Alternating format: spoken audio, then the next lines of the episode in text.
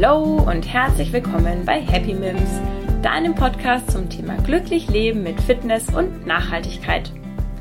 Heute möchte ich die ganze Folge mal einem Thema widmen, was leider in den letzten Wochen viel zu kurz gekommen ist. Denn neben der Corona-Krise befinden wir uns auch immer noch in der Klimakrise. Und heute in der Folge will ich einfach mal so ein bisschen mit euch überlegen, warum diese Krise nicht so ernst genommen wird, ähm, warum die vielleicht so abstrakt ist, warum es aber auch so wichtig ist, dass wir jetzt jeder einzelne von uns da Druck macht, ähm, einmal indem er gut auf die Straße gehen. Ich weiß nicht, das können wir vielleicht bald wieder mit Fridays for Future, aber auch so durch ähm, Social Media, durch einfach die die Einstellung, die man selber hat, die man vielleicht auch unter seinen, seinen Freunden, seiner Familie verbreitet. Also jeder von uns hat ja die Möglichkeit, durch seine persönliche Einstellung, durch seine Taten, wie er sich verhält, ähm, irgendwie einen Einfluss zu üben. Und wenn man sich mal überlegt, was in der Vergangenheit, in der Geschichte so passiert ist, zum Beispiel mit dem Fall der Mauer, dann zeigt es schon, wie viel wir Menschen halt einfach auslösen können und was passieren kann, wenn, wenn Menschen sich zusammentun und sagen, wir wollen eine Veränderung. Wichtig ist aber, dass wir halt überhaupt mal einsehen, dass wir eine Veränderung brauchen. Und wie, wie groß die Herausforderung ist, vor der wir stehen, zeigen jetzt auch wieder die aktuellen Zahlen. Denn man, man sollte ja irgendwie meinen, durch das, dass wir jetzt, also dass viele von uns jetzt im Homeoffice sind, viel weniger Leute mit dem Auto durch die Gegend fahren und vor allem so viel weniger Leute fliegen. Ähm, die ganzen Geschäftsreisen fliegen weg. Ähm, fliegen weg, fallen weg und natürlich auch der Tourismus. Und ähm, da denkt man jetzt, dass, äh, also viele Leute denken, ja, das ist jetzt super für unsere Umwelt und an sich ist es ja auch kurzfristig jetzt mal super. Man sieht es ja, die Delfine kehren an die Küsten zurück, das Wasser ähm, in Venedig ist auf einmal wieder sauber ähm, und in, in Großstädten sieht man plötzlich das Panorama, wo man vorher durch den ganzen Smog überhaupt nichts gesehen hat. Lauter solche Sachen zeigen einem, was uns, was unser Verhalten auch über einen kurzen Zeitraum auf jeden Fall verändern kann und macht einem, finde ich, auch auf jeden Fall Hoffnung. Aber es ist halt nicht so, dass wir jetzt durch diese Corona-Zeit, in der wir jetzt alle mal ein bisschen zu Hause bleiben und weniger, vielleicht auch weniger konsumieren, aber vor allem uns weniger, ähm, ja, also weniger Verkehr eben es gibt, dass wir dadurch jetzt nicht ähm, die, die Klimakrise irgendwie retten oder dass sich da jetzt groß was verändert. Ähm, es kann tatsächlich sein, dass der, CO, der weltweite CO2-Ausstoß in diesem Jahr um 8% sinkt. Ähm, das sagen jetzt so die ersten Schätzungen. Aber das Problem ist, das müsste jedes Jahr passieren. Das heißt, 2021 ähm, müsste der Ausstoß gegenüber diesem Jahr erneut um 8% sinken. Und das immer und immer wieder. Und nur dann könnten wir die Klimarettung hinkriegen oder eben auch das Pariser Abkommen einhalten. Und es zeigt uns ja jetzt erstmal, wie groß die Aufgabe eigentlich ist, wenn man sich überlegt, auf was wir jetzt schon alles verzichten, um eben diese 8% wahrscheinlich zu schaffen auf was muss man dann, also sozusagen langfristig alles verzichten, ähm, um die Klimarettung hinzukriegen. Also man muss jetzt natürlich auch aufpassen, dass, dass man sich dann nicht denkt, ja, dann können wir es gleich alles lassen. Ähm, das ist natürlich so auch nicht gemeint von mir, sondern man muss sich, also man muss sich einfach bewusst sein, ähm, vor was für einer großen Krise wir stehen. Und das Problem ist halt, ähm, bei Corona ist es irgendwie wir können es uns besser vorstellen. Wir können uns vorstellen, okay, da sterben Menschen. Das ist eine konkrete Bedrohung für uns. Jetzt aktuell. Also wenn jetzt meine Oma sich ansteckt, könnte sie daran sterben. Das ist eine Bedrohung, die wir halt irgendwie wahrnehmen. Und mit der Klimakrise ist es irgendwie nicht so. Auch wenn man ja, wenn man sich wirklich mal damit beschäftigt, ähm, ja, dann weiß, dass dadurch Menschen sterben. Wenn zum Beispiel Städte überflutet werden, wenn zum Beispiel ähm, durch ähm, Waldbrände Men Menschen sterben oder Lebensraum genommen wird. Wenn zum Beispiel irgendwann die Temperatur so hoch ist, dass wir Menschen einfach so nicht mehr leben können. Aber das erscheint uns halt noch so weit weg. Und deswegen ist es, glaube ich, so schwierig zu greifen. Andererseits finde ich schon, dass man einfach jetzt schon merkt, wir hatten jetzt zum Beispiel im April ultra, ultra wenig Regen oder insgesamt war es schon total warm, wo man sich dann auch, finde ich, schon mal fragt, okay, das ist jetzt auch nicht ganz normal. Und ähm, es ändern sich ja schon einige Dinge und wir spüren ja jetzt sogar in Deutschland schon die Klimaerwärmung. Trotzdem, also im ersten Moment, da ich, muss ich auch selber zugeben, denkt man sich vielleicht dann auch, ach, ist ja schön, schön warm, ähm, weil Sommer ist ja eigentlich was Angenehmes noch, also wenn es noch nicht so heiß ist, ähm, dass man jetzt erst, dass man kann es ja jetzt erstmal noch nicht so richtig als Belastung sehen und als einzelne Person, wenn man jetzt zum Beispiel auch nicht unbedingt einen Garten hat, ähm, dann dann hat man ja auch nicht so einen Nachteil dadurch, dass es nicht regnet, was ja eigentlich ganz schön ist. Außer man hat jetzt vielleicht eine Pollenallergie, dann freut man sich auch, wenn es regnet. Aber es ist halt einfach ähm, für die Natur echt krass und insgesamt wird das ganze Thema mit dem Wasser auch noch auf uns zukommen. Und ja, ich will nur sagen, es zeigt sich natürlich jetzt, die Auswirkungen zeigen sich natürlich jetzt schon. Ähm, und am Anfang von der ganzen Corona-Krise und dem ganzen, also als es so angefangen hat und ich glaube euch, vielen von euch ging es da bestimmt genauso, dass man erstmal, dass man so eine komische Melancholie oder so eine komische Stimmung hatte, was passiert jetzt da mit der Welt? Das ist irgendwie so was riesengroßes, dunkles, was auf uns zukommt. Aber viele Menschen, inklusive mir, haben dann ja so überlegt, vielleicht kann dadurch ja auch was Gutes resultieren. Also vielleicht kann sich dadurch auch was wesentlich in uns verändern, dass wir uns mal wieder auf andere Werte besinnen. Zum Beispiel, weil viele, viele Leute wieder raus in die Natur gehen. Das hat man ja in, in, den meisten großen Städten gemerkt. Die Leute gehen, gehen raus, die brauchen die Natur, wie, also es wird auf einmal voll wichtig. Ähm, man nimmt es wieder ganz anders wahr. Oder zum Beispiel auch die Leute kaufen wieder mehr regional ein, unterstützen die Hofläden, die Bauern. Also da haben sich schon viele positive Sachen durch ergeben. Und auch diese, diese Nächstenliebe, die dann irgendwie in, in vielen Teilen wieder ein bisschen mehr aufgekommen ist. Also es hat sich einiges Positives gezeigt. Und auch bei mir hat sich dann die Hoffnung ergeben, vielleicht ist die Zeit nach Corona nicht mehr genauso wie vor Corona.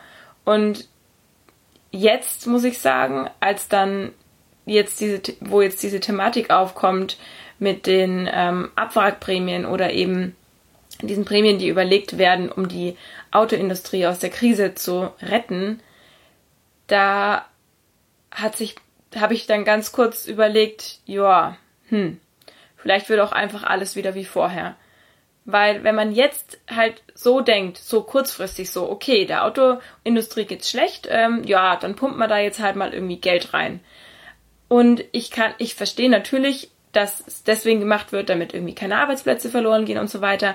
Aber das ist schon wieder so ein kurzfristiges Denken. Und das Problem ist halt nur, dass wir einen Umbau der Wirtschaft brauchen, um überhaupt dieses ganze Problem zu stemmen. Und da habe ich eben auch einen Artikel von, ähm, von dem Umweltexperten Mojib Latif oder Mojib, ich weiß ehrlich gesagt nicht, wie ich es richtig ausspreche, gelesen der hat auf jeden Fall ähm, eben ganz viel darüber gesagt, dass es jetzt eben einen radikalen Umbau der Wirtschaft braucht. Und der hat sich auch nochmal zu den E-Auto-Prämien ähm, geäußert und meinte halt, dass es im Moment einfach nutzlos ist, weil solange wir die Energie nicht aus erneuerbaren Energien ähm, quasi ziehen, sondern aus Kohleenergie zum Beispiel, dann bringen uns E-Autos überhaupt gar nichts. Das heißt, wir müssen viel tiefer erstmal anfangen, bevor wir jetzt irgendwie sagen, okay, ähm, sollen jetzt alle E-Autos fahren. Also das bringt uns einfach im, im Moment nichts. Sondern ähm, es gibt drei Bereiche, die eben wichtig sind. Zum einen die erneuerbaren Energien, die jetzt eben einen Ausbau brauchen. Wir brauchen jetzt einen Netzausbau. Die Politik muss eben solche Smart Grids schaffen, damit es eine mehr dezentrale Energieversorgung geb geben kann. Also man muss einfach diesen Sektor ausbauen und ähm, da sind wir einfach immer noch voll hinterher. Und damit wir dann eben den Kohleausstieg auch schaffen können. Und das ist eben auch immer wichtig. Das ist ja das, was, was bei Fridays for Future auch auf der Straße immer rumgebrüllt wird. ähm, wir brauchen den Kohleausstieg und wir brauchen eine ordentliche CO2-Bepreisung. Ähm, das kommt einem natürlich irgendwie immer bescheuert vor, dass man einfach sagt, okay, CO2 kostet jetzt viel Geld und dann denk, äh, denken sich irgendwie die, die Leute auf dem Land, ja toll, ich muss aber mit dem Auto in die Stadt fahren und dann muss, muss ich da so viel Geld zahlen. Also so ähm, die, die kurzfristige Reaktion kann ich auch verstehen, dass man es erstmal zum Beispiel doof findet.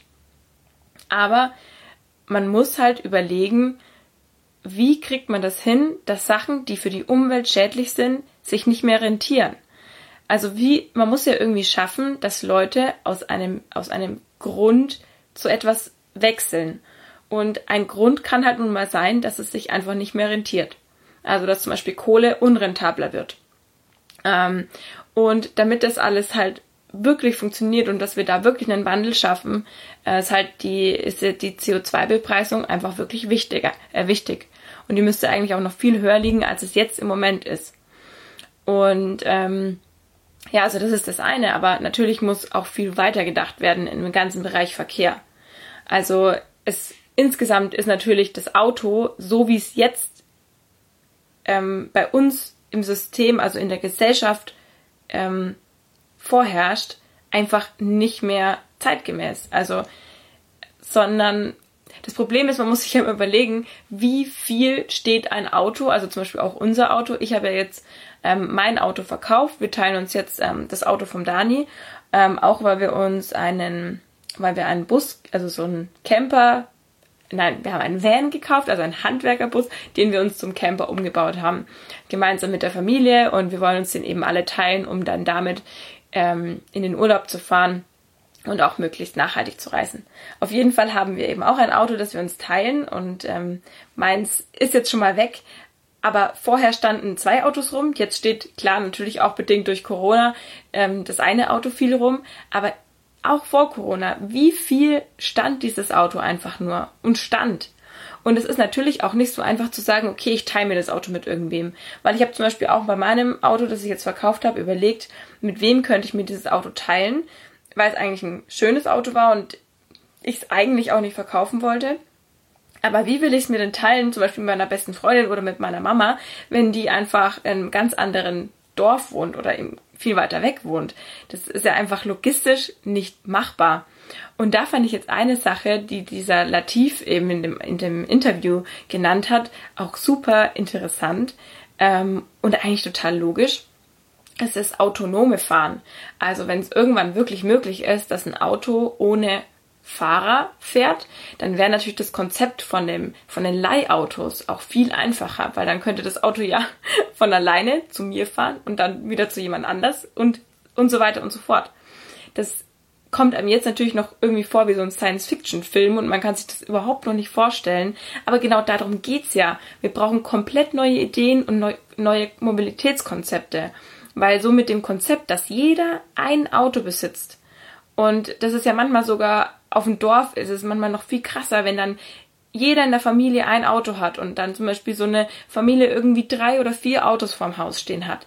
Das ist ja einfach eigentlich geisteskrank. Aber das hat sich halt irgendwie so entwickelt und es hat sich, ähm, da denkt sich auch so gut wie keiner was bei. Weil Autos in Deutschland auch sowas wie, also das ist auch irgendwie was, was wir halt lieben.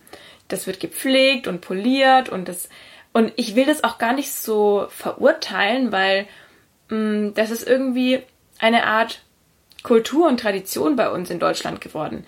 Und das kann ich dann irgendwo auch verstehen, aber ich finde, wir sollten uns halt nicht so dran festhalten.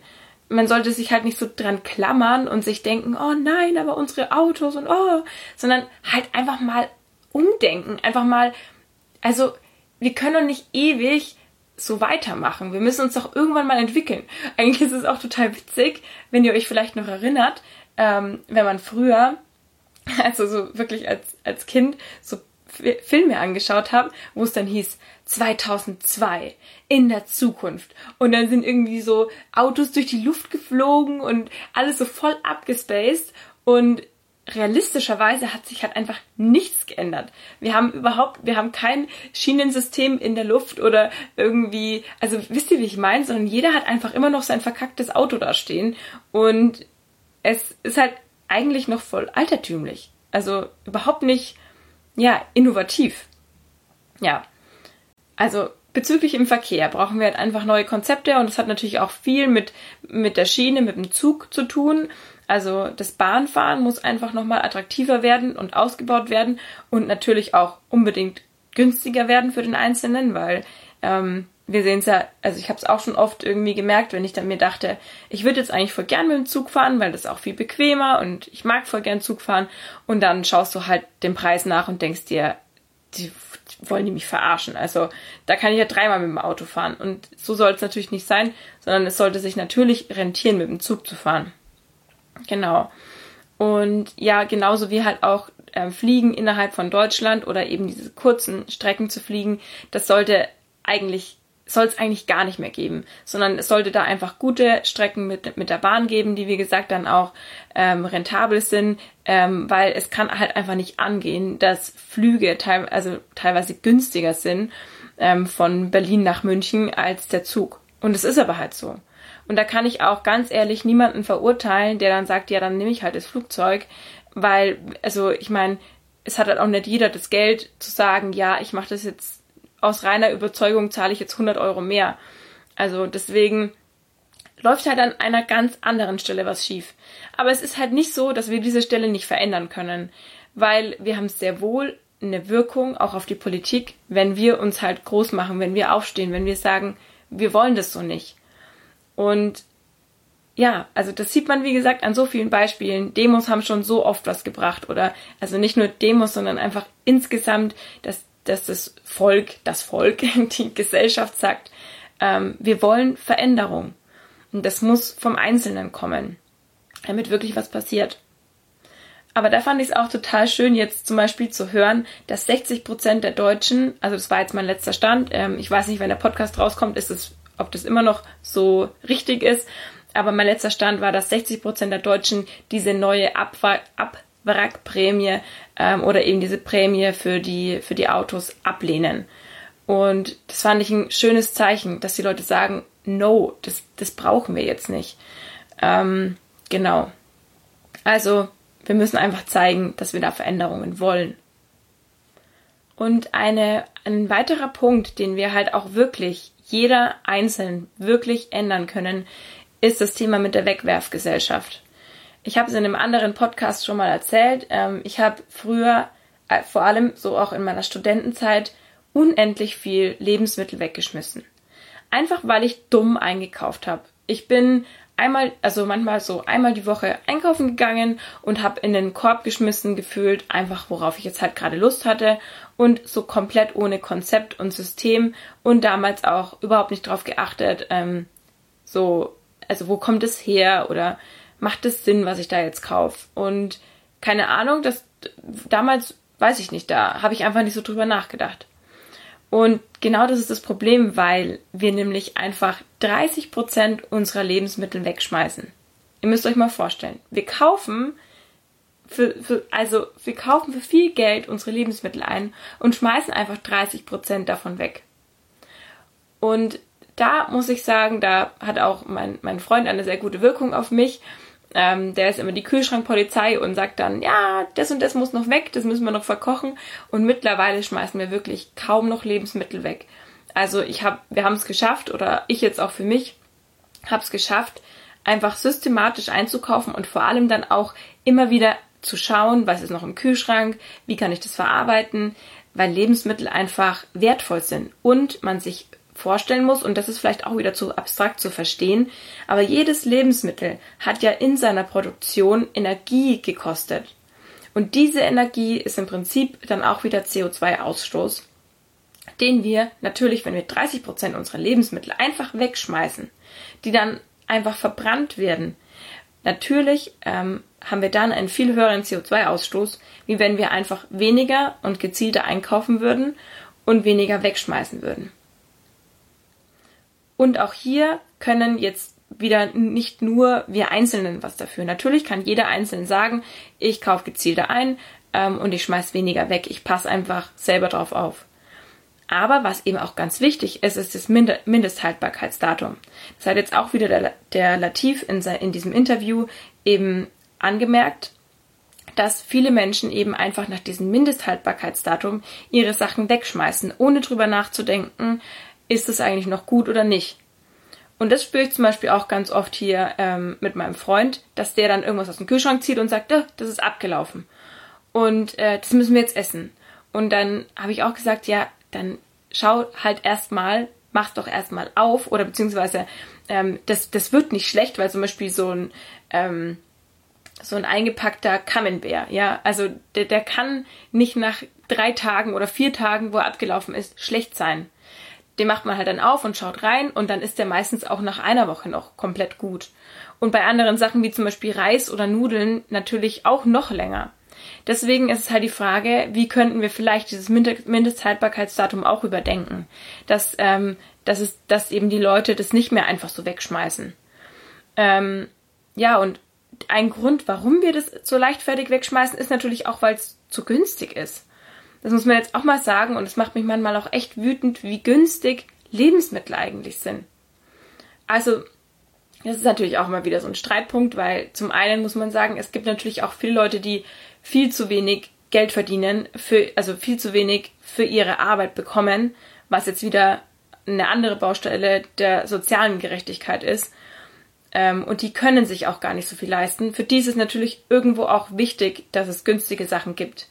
Aber das ist ja wieder so ein Kreislauf, also da müsste man ja wieder an, an, an einer ganz anderen Stelle ansetzen, dass es, ähm, dass zum Beispiel die Mieten gar nicht so hoch sein dürften und die Leute nicht so wenig im Vergleich verdienen, weil das einfach eben sozial nicht gerecht ist.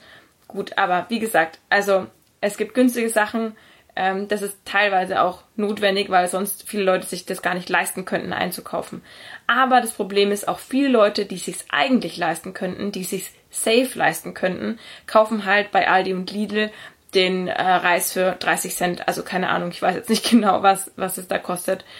Ähm, und diese ähm, Supermärkte, die drücken den Preis einfach immer weiter runter und wir haben einfach überhaupt keinen, keinen Wert mehr für Lebensmittel.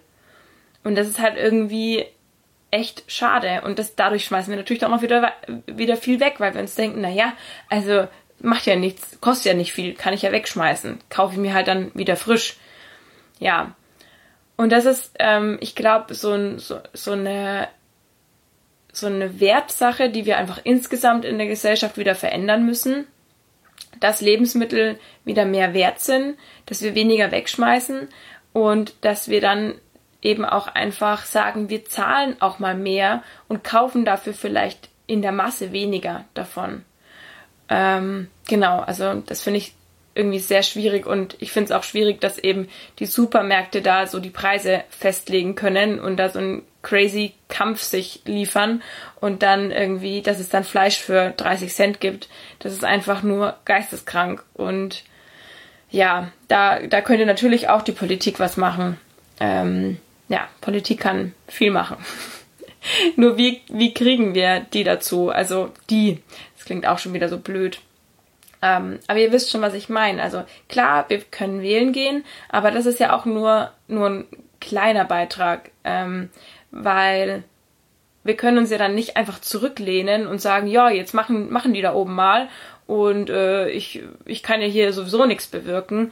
Das ist halt so die, die ähm, blödeste Einstellung. Sondern natürlich kann jeder mit, mit seinem Verhalten selber zum einen was auslösen, aber auch eben, wie er sich positioniert, vielleicht sogar über Social Media, was ich auch ganz schön fand ähm, in einem Podcast, den ich letztens gehört habe.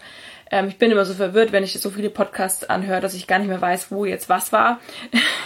ähm, aber da ging es darum, dass es eben zum Beispiel auch wichtig ist, ähm, oder wichtig, also ähm, verhältnismäßig wichtig ist, dass man auf Social Media die richtigen Sachen zum Beispiel einfach liked. Also, dass man Sachen liked, die, ähm, also zum Beispiel von Organisationen oder zum Beispiel auch dann von Fridays for Future oder so, damit die mehr Reichweite bekommen ähm, damit die guten Sachen mehr Reichweite bekommen, mehr Leute erreichen und dadurch halt auch wieder mehr erreichen können.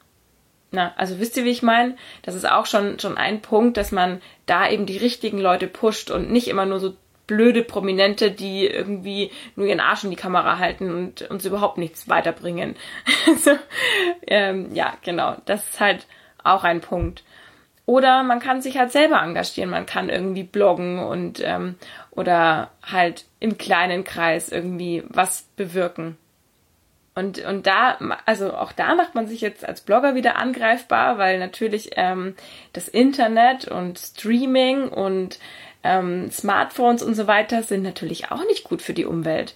Also da bin ich manchmal auch selber so, so im, im Zweifeln, wenn ich dann sehe, wie viel CO2 das ausstößt, wenn ich zum Beispiel irgendwie ähm, Social Media verwende oder irgendwas streame, wenn ich dann eine schöne Doku auf Net, eine Naturdoku auf Netflix streame, wie viel ja auch das CO2 ausstößt. Auch da habe ich manchmal so diese Momente, wo ich mich am liebsten unter der Decke vergraben würde und mir denken, ja toll, dann mache ich halt gar nichts mehr, weil ist ja eh alles scheiße. Aber das sollte uns halt nicht passieren, weil das, also das ist halt natürlich nicht die Lösung, dass wir sagen, ja, dann ziehen wir jetzt alle, äh, machen wir alle auf Aussiedler und jeder zieht einzeln in den Wald und, und macht sein Ding. Ähm, weil so können wir wieder nicht die breite Masse irgendwie bewegen. Wisst ihr, was ich meine?